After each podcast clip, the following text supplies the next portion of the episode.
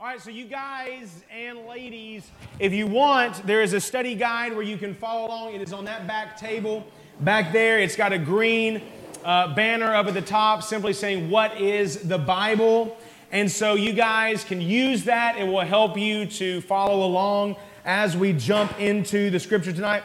So last week, last week we started this series, What is the Bible? And last week, uh, I did not get nearly as far as I wanted to. It's Andre's fault. Make no mistakes about that. The reason we didn't get as far as we needed to, Andre messed us up. But today, I promise Andre will not mess us up. All right, today we'll get a little bit further along. So, we are going to be going into the second part of what is the Bible. And, and let me just kind of throw out these things for you. Now, Everyone in here is going to need a Bible, by the way. If you do not have a Bible, uh, you can borrow one from us back there. Plenty of them in the room. So we make some bold claims about this book, some very bold claims about it. Tell me one thing that is a bold claim about this Bible. What's a bold claim about it? It's God's Word. That might be the boldest claim of all. What else?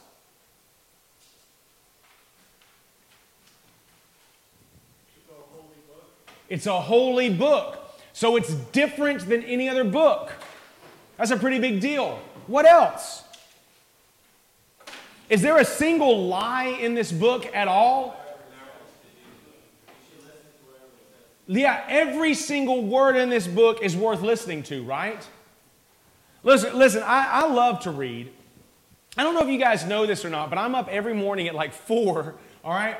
And the reason why I get up at four is so that I can study, so I can spend time in the Word of God, so that I can do stuff that I want to do, all right, before my children are up and before uh, my day gets rolling out. I get to study, I get to prepare lessons. Uh, and by the way, just a, just a, a quick aside, this Sunday night we are starting our home Bible fellowship back at the Aldridges. Woo, woo, woo. All right. And uh, we are going to be jumping into the book of Revelation. And guys, I'm not going to lie to you. I've studied the book of Revelation a lot of times, but I've done it personally. I've studied. I have never taught the book of Revelation, and I am, I am very, very nervous. Not because I feel like the book of Revelation is just that hard, even though it is a difficult book. I think it's the hardest book in the Bible, but because I really want you to see Jesus in the book of Revelation, and I don't want you to see Apache helicopters. Now, you might not get that, all right? And that's okay that you don't get that. I'm glad that you don't get that. But, Mr. Brad, Mr. Joe, when I say that you can see Apache helicopters from the book of Revelation, have you ever heard that statement before? Yes. Is that what Revelation is about? If you listen to some people, they would definitely say yes. What were you saying, Joe? I was gonna say I heard something crazier than that about Revelation just today. You did? Did you hear something? You know what? Did it have, I, I heard something as well about that. It had something to do with the inauguration today. Is that right? Is that right? Yeah, there's a lot of, when people talk about Revelation, they go into crazy town. They go into, into a nutsoid place but you have to see Jesus in Revelation. And I, I don't want us to see anything but Jesus when we go into Revelation. So we make some bold claims about this. This is a completely true book. There's not a single lie in it. And maybe the biggest and most important and maybe the boldest claim that we make is that this Bible is God's Word, that God actually wrote it. Have you guys ever heard a description of how God writes things? Yeah?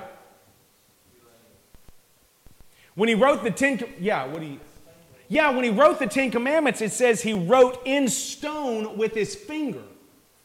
So is there somewhere in the world, is there some sort of stone carving where the entire Bible has been written out by the finger of God?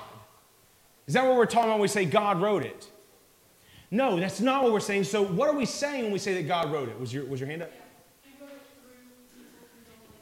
Absolutely. He wrote it through men. In fact, that's the first point that you guys have to see on your study guide, okay? The first point is the Bible was written by God through men for the entire world. Now, when I say that it was written by God through men, what does that mean? That God told people. What were you going to say, Casey? God's prophets. So God would dictate what He wanted, and then they would write it down. Have you guys ever seen, uh, in some even older movies, you would see a person who would be a, a page or a squire sitting down and the, uh, the boss or the regal person would go around, he would say, uh, he would say, write down the words of the king. And as he would speak, the person would write down things. Have you ever, ever seen it where a boss would say to his secretary, take this down? And they would sit down and they would write it down. Have you ever seen that maybe uh, in a movie or um, anything like that? That's the idea there, but it's even, it's even more, even more involved than that. In this way, think of it, think of it like this. God used the personality of each person who wrote. God used the experiences of every person who wrote to also to also be a part of what was written down.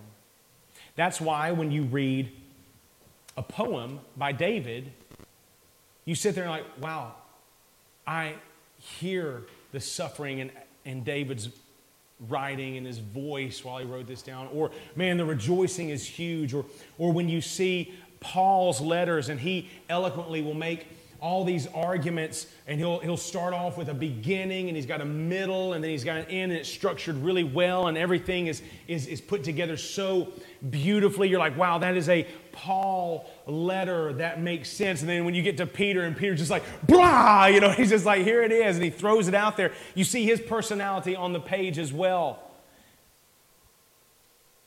So God used men to write down, and we even see their personalities in it. And what a tremendous thing to know that even in the Word of God, even in the Word of God, God is pleased to use men for that. How many books are in the Bible? Does anyone know? Huh, Ava? 66 books in the Bible. That's right. 66 books of the Bible, unless you're a Catholic. Uh, and if you're a Catholic, you're going to add six more. Huh? It, it, it's no, it's not 78. It's, it's, it's, 72. I was, I had to sit there. I was like, huh? I was like, wait, I was like, this is not 70. Uh, but you got to add books to the Bible. How many years from Genesis to Revelation? Does anyone want to take a stab at that? Like, like a thousand. A thousand? Ten thousand? Two thousand? Huh? Ten thousand. Four thousand? We estimate, we estimate, we estimate about 1,500 years is what we estimate, about 1,500 years. How many authors? This is tough because we actually don't know an exact number. 32, 20 authors. How, so, how many men did God use to write down? 30, 40, 47? Huh? I can't hear. 27. We actually don't know an exact number. We actually don't know an exact number. There are some books that we cannot be sure who wrote it. For example, Hebrews is a book that we're not exactly sure who wrote it. Um, but we estimate there's over 40 authors. Now, 66 books, over 40 authors in the time span of around 1,500 years, the Bible is put together. And here's the thing, guys you've got all these different personalities, you've got all of these situations, all of these circumstances, all these experiences that are going on in all of their lives over all this time, over all these different subjects and all these different ways of writing. You've got narrative, you've got epistles, you've got literature, uh, uh, excuse me, uh, wisdom literature, you've got uh, poetry, you've got all kinds of stuff. You've got prophecy. And in every single one of those books and authors, there is not one single contradiction in the entire Bible. There is not one single lie in all of it. And all of them are telling one story. Let me give you an illustration real quick, okay? So, when we come to the Bible, we have to understand that it was God who wrote it, and God wrote it through men for the entire world, and God wrote it with one purpose. There is one story God is looking to tell, one story. So, when we come to the Bible, whose, whose understanding of the Bible should we align ourselves with? Should we align ourselves with Moses's? No, not really. Should we align it with Paul? No, not really. Should we align it with Peter? No. Who should we align it with? With God. With, is that what you were going to say? We should align our idea with God. Let me give you an illustration. This one helped me understand how we come to studying the Bible, okay? And, and the purpose or the point of coming to study the Bible. Y'all ever heard of Robert Frost? Have y'all ever heard of him? Y'all ever read him in any of your high school or anything like that? Or have you had, I'm sure you've read it in the collegiate area a good bit. Robert Frost wrote a ton of poems, okay? And there was one particular college student in a class who hated poetry, couldn't stand it. His, I'm sure, Brad, I'm sure you loved poetry when you were in school, didn't you? He had a disposition like Brad's. He didn't care for poetry at all. And there was an assignment given to him that you are going to have to take a poem by Robert Frost. You're going to have to read the poem. You're going to have to write a paper about what the poem means. Okay, about what the poem means.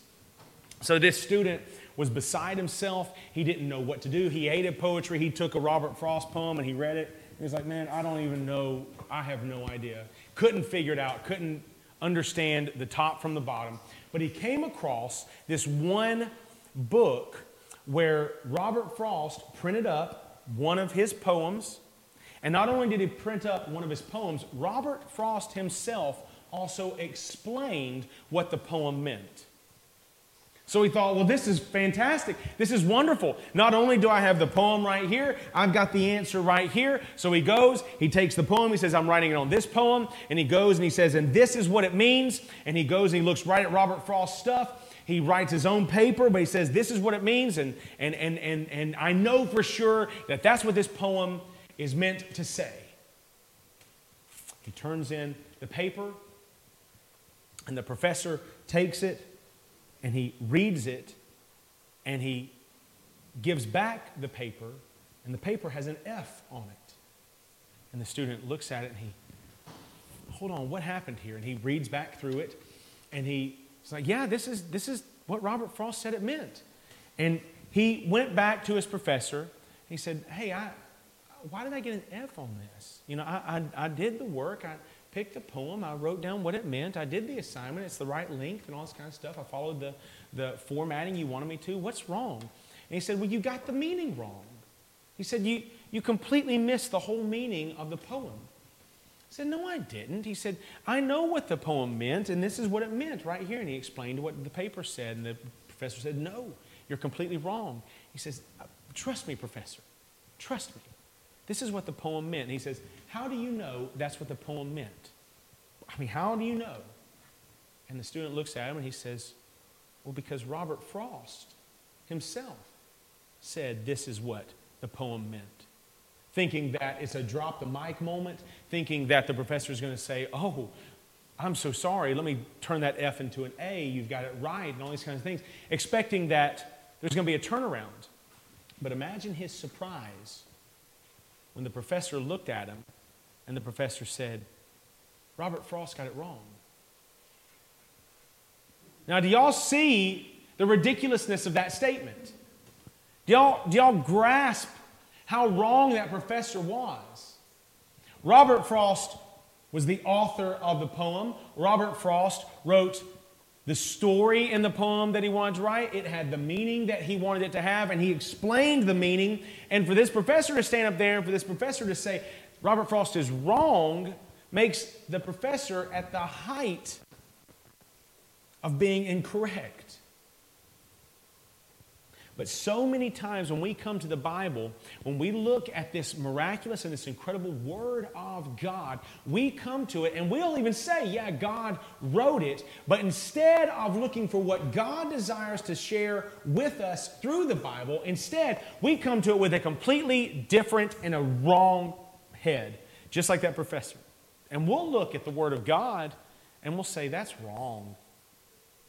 That's not what it means. And then we'll try to figure out what it means except for what God intended.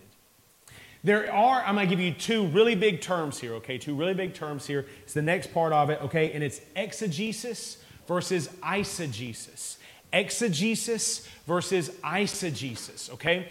Now, exegesis and eisegesis are two ways to come to the Bible. You guys don't have to remember these words for the rest of your life, but you have to understand what's going on. There are two ways to come to the Bible. You can come to the Bible and you can practice exegesis, or you can come to the Bible and you can practice eisegesis, okay? Let me explain to you the difference of them, okay? To come to the Bible and to have exegesis is this, okay? You come to the Bible, you read it for what it is, for what it says, you look at the words that God wrote down, you look at the, the men and the circumstances that went through, and you take the message that God had intended in there, and it exits, exegesis, it exits the page and it impacts your life. You guys see that? Exegesis, the message exits the Bible, impacts your life. It goes from here to here. Eisegesis comes to this Bible and it says, okay, I see what it says. I'm reading these scriptures. I understand that these are the words that are here, but I have opinions. I have ideas. I have my own agenda. And I am going to interpret my life story right here. I will determine the meaning. You guys see the difference there? Exegesis from here to here, eisegesis from here to here. That professor at the Robert Frost poem eisegesis was from here to here. Does that make sense? You guys see that? So, one of the big things that always comes up, uh, one of the big eisegetical statements is this idea that when we come to a sports um, analogy, this happens all the time. When you've got this great, big, huge um, team and this, this winning team, and they come up against this underdog ragtag team. Uh, you hear a lot of times that it's a David versus Goliath kind of a scenario. Have you all ever heard that before? And okay, let me tell you this right now. That's eisegesis.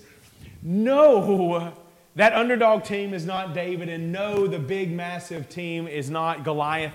That's not what it means at all. I've got actually a video here Matt Chandler, who is a, a, a preacher that I respect, Matt Chandler uh, did a, uh, a, a, video where he says just simply, You are not David. And uh, in the American gospel, they come up there and they did uh, this, uh, this, they interviewed him about it and they showed different clips. So I want you to play that video if it will play. Uh, I know we're in Google Slides, so let's see if it'll work.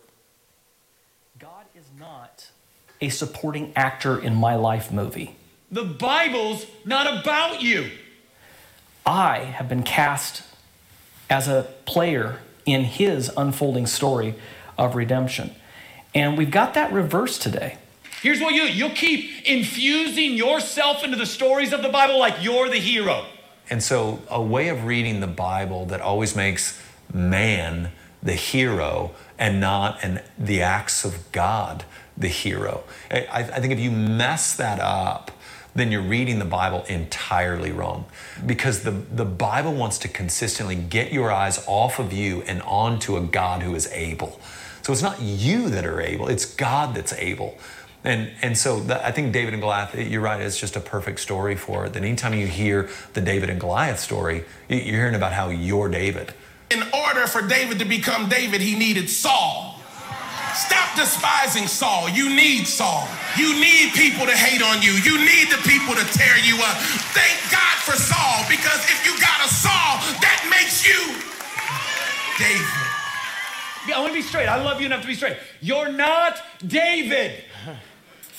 So I'm David, and the Goliath is my debt, or it's my difficult marriage, or it's my boss at work. We're going to keep our distance from our enemy and sling our stones until every Goliath falls down in our life. I'm going to grab the stone of faith and I'm going to sling it at my giant, at this boss at work, and I'm going to slay and I'm going to hold up his head. You're going to defeat that giant.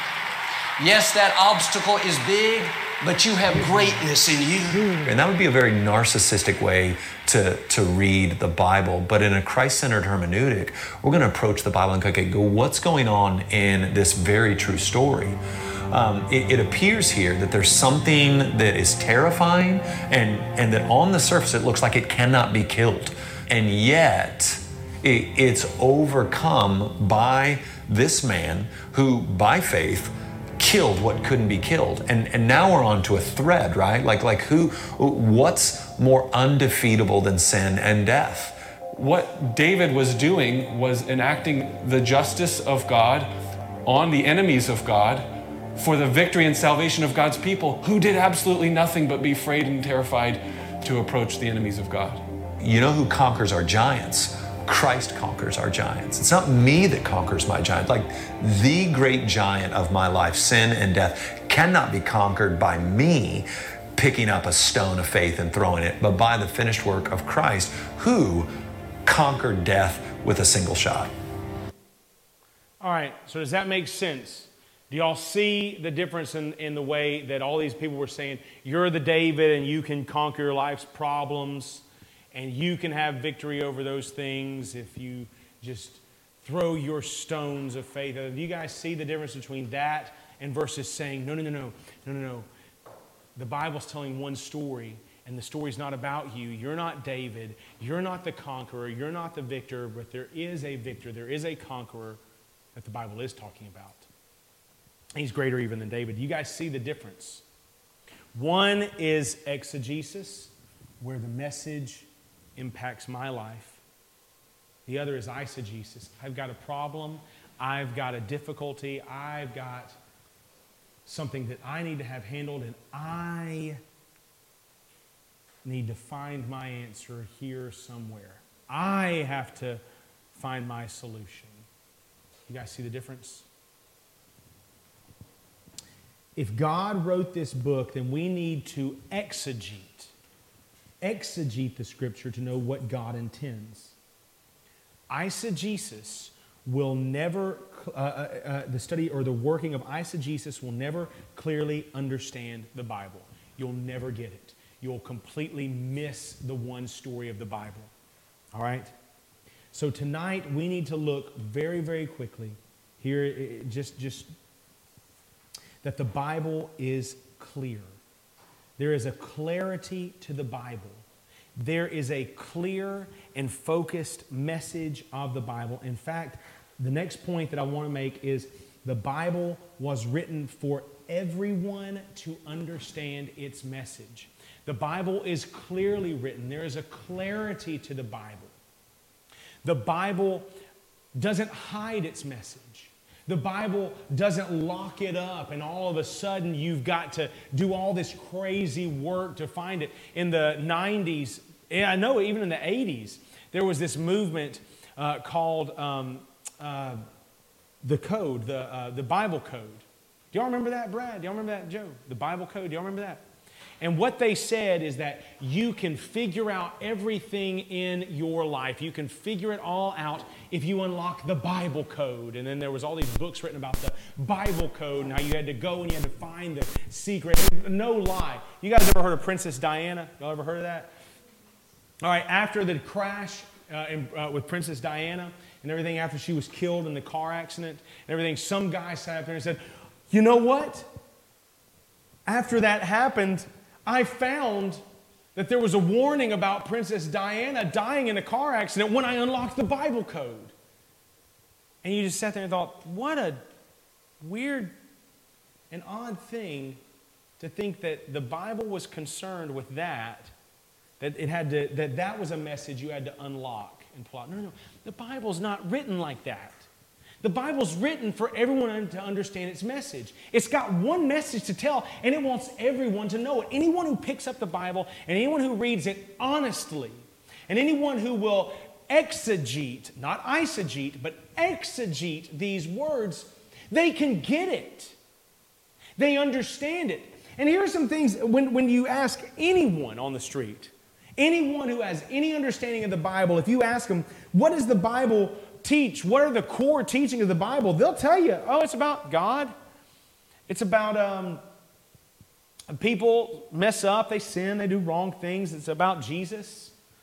Uh, it's about going to heaven.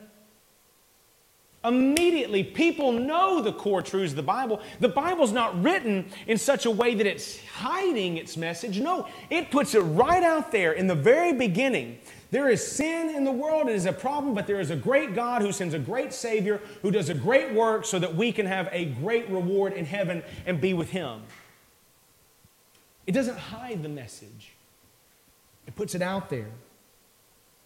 So, does that mean that the Bible is just a simple book? Well, no, it's certainly not simple. And there's a difference between being clear and being simple. Okay? There's a big difference between being clear and being simple. The Bible's not a simple book. Think of it like this. In our Western mindset, I've showed you this example before. Our minds work best when we come to a book and when we read it, it has a beginning, a middle, and an end, and we see the line go all the way through. That's our Western mindset, okay? That is not what the Bible is. The Bible is an Eastern book, okay? And here's the way Eastern literature works, okay? You've got one central core idea, and that one is planted right there in the middle. And then you have all of these stories, and every single one of the stories around that central message all are pointing in to the one story. And so the story of David and Goliath, it's pointing right there. The story of Adam and Eve, it's pointing right there. The story of Moses with the Ten Commandments, pointing right there. Daniel the lion's den, pointing right there. All of these stories are pointing to the one central message. So it's not a simple book, but every single one of them is clearly making that point. So, what is the central message? What was the Bible written about? It's very, very clear. The Bible was written about Jesus. And we've got some Bible verses that I need you guys to open up to. Uh, Genesis chapter 3, verses 14 through 15. Who wants that one? Logan. Who wants Revelation 1, 1 through 2? Uh, I, I, saw your, and you get, you get Luke 24, uh, uh 25 through 27. And there will be more passages uh, here in just a moment. All right, whenever you're ready, go ahead and read Genesis 3 14 through 15 for me. The Lord God said at the start, Because you have done this, cursed are you above all livestock and above all beasts of the field. On your belly you shall go, and dust you shall eat in all the days of your life. It will put, I will put enmity between you and the woman, because your offspring, and between your offspring and her offspring. He shall bruise your head, and you shall bruise his heel. All right, this is the first time in the Bible when sin has shown up and we see that there is a story about Jesus coming, okay? You've got the serpent has come, deceived Adam and Eve, and you see that God comes and he enacts judgment on the man and the woman, on the serpent, and he sits there, and right before he moves on to Adam, he looks at Eve and he looks at the serpent and he says, There will be a child coming. There is a baby coming one day who will be born of a woman, not of a man, but of a woman, and this woman will give birth to a serpent crusher who will crush the head of the serpent. The serpent will strike his heel but the work of the servant will be undone. But in the process, the servant who came will be hurt. Do we know anyone who was hurt or who was killed even to crush sin and death? Yes, his name is Jesus. The Bible was written about Jesus. Well, Revelation 1 1 and 2.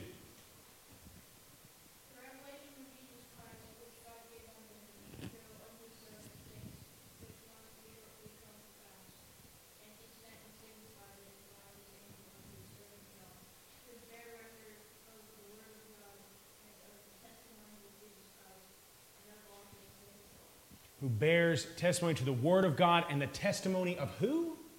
Jesus Christ.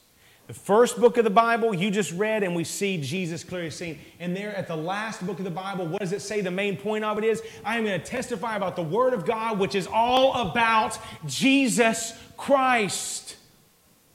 From beginning to end, it's all about Jesus. Luke 24, 25 through 27. Who was that you, Casey? Yes. And he said to them, O foolish ones, and slow of heart to believe that all that the prophets have spoken. Was it not necessary that Christ should suffer these things to enter his glory?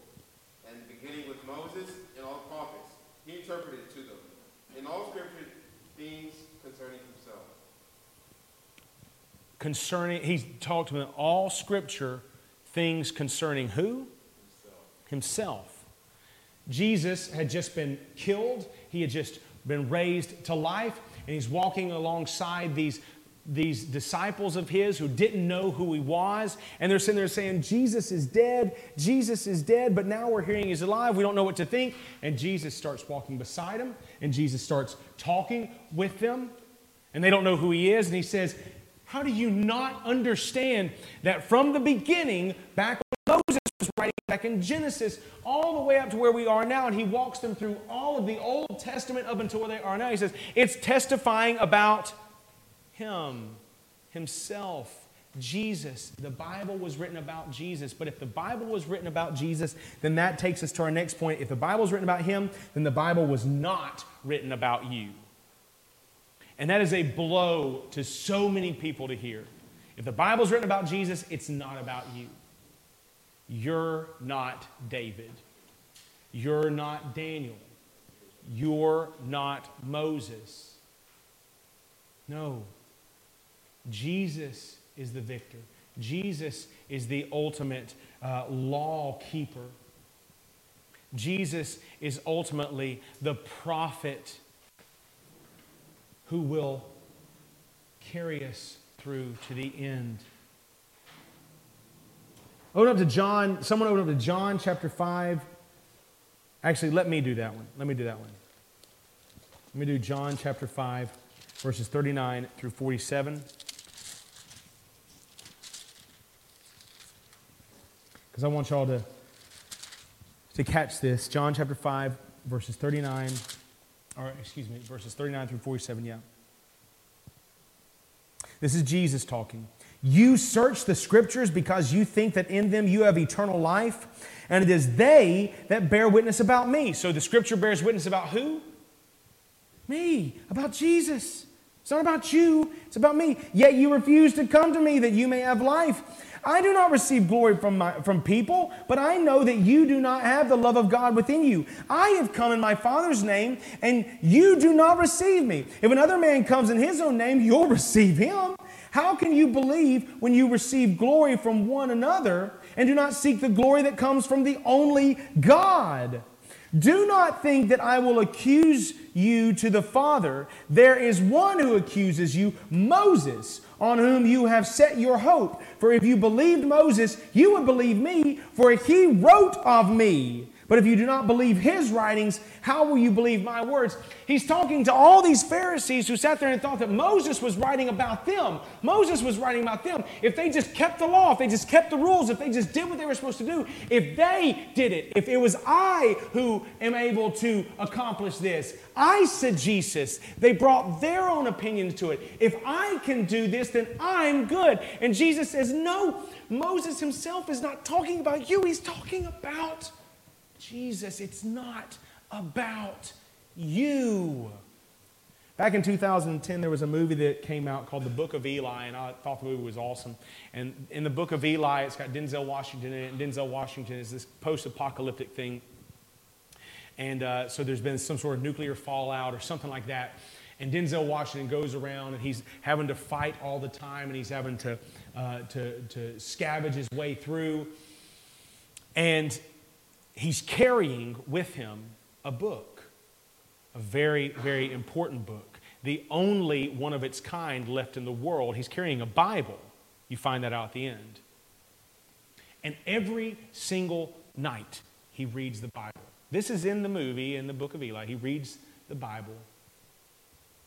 and you like they build up that this book is incredible it's amazing that it's it's unlike anything else in the world. They build it up and they make it huge and they make it big and i'm sitting there like yes this is great. Denzel washington's character eli he reads the bible so much every night that by the end of the movie he has the entire bible memorized. The entire bible memorized and then there's this girl who uh, joins him on the on the journey and, and she asks him at the end of the movie i mean you've committed this entire book to memory, you've memorized the entire Bible. What does it mean? And you sit there and you're like, yes, the most important book, this book of Eli, the one that he's been fighting for to save and to keep safe, the one that he's been reading every night, the one that has made such an impact on his life. What is that book about? And do you know what his answer is? He looks at, he looks at this, this, this girl. What is this book about? And he says, Do more for others than you do for yourself. That's what I got out of it, at least. That's his answer. No, it's not about you. It's not about me. It's about Jesus. And finally, very quickly, this message is clear. This message is not simple, but it's it's not hidden, it's clear, it's out there in the open. But have you ever known someone who does read the Bible and they just don't get it? I knew a guy who, uh, man, he had more scripture memorized than, than anyone else I knew. And at the end of the day, he just he didn't understand it. Today, he's completely said, I don't believe anything about Jesus. I don't believe anything about uh, the Bible. I don't believe anything about God. He read the Bible. How did he not get it? Because of this last point our understanding, even though the message is clear, our understanding is enlightened through the work of the Holy Spirit. There are atheists, there are scientists who hate the idea of God, Richard Dawkins being one of them. Richard Dawkins can quote the Bible, but he hates God. How is it? Because his understanding has not been enlightened through the work of the Holy Spirit. So, real quick, I've got four Bible passages Luke 8, 9 through 10, Casey.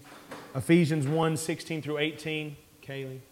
1 Corinthians 2, go for it. And do you want John 14, 26?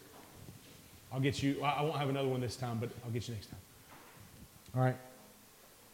So, whenever you are there, read Luke 8, 9 through 10 for me.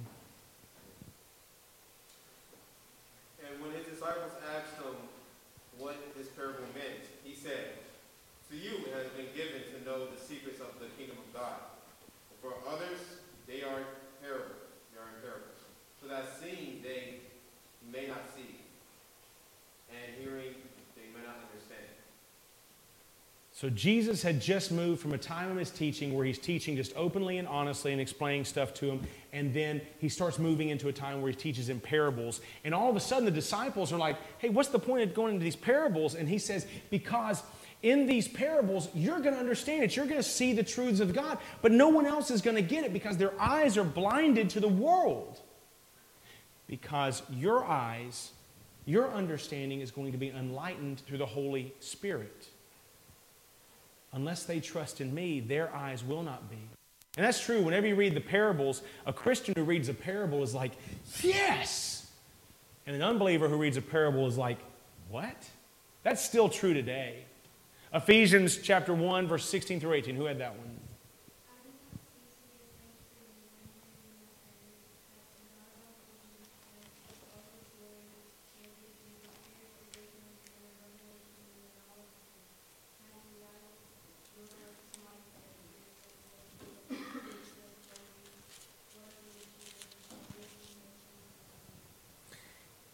Saying that your eyes, or your, excuse me, your hearts have been enlightened to know what is the hope to which He has called you.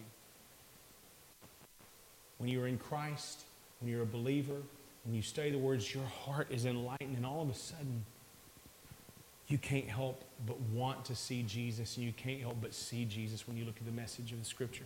1 Corinthians 2 10 through 12. Who had that one?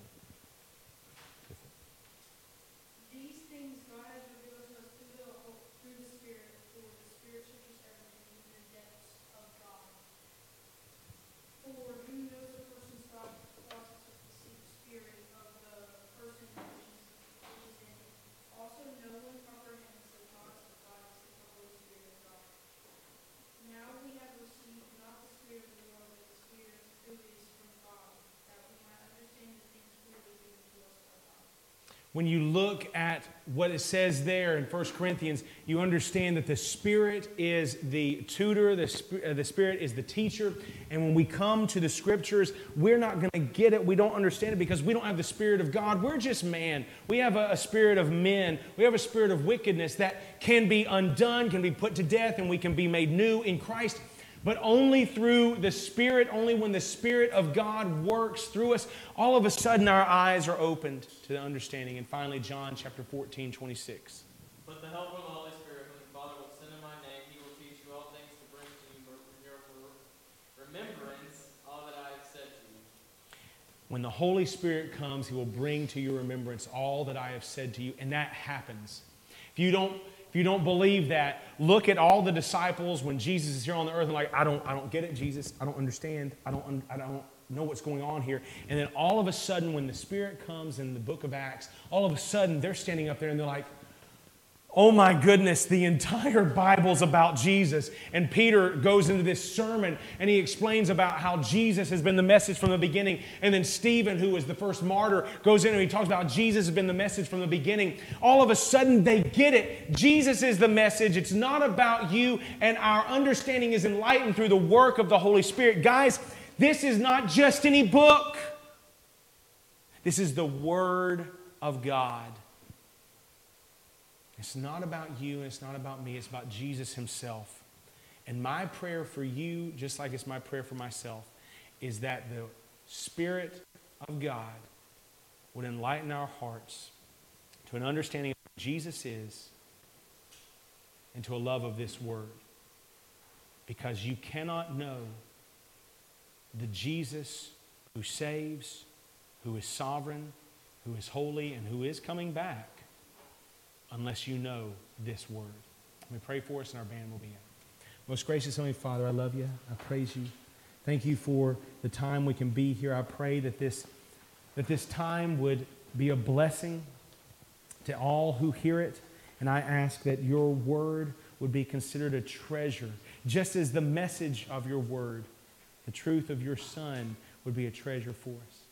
I pray that these students here would love you, would love the word that you've given us, and that, Father, we would seek to understand it and understand you more. And it's in your Son's name I do ask these things in for sake. Amen.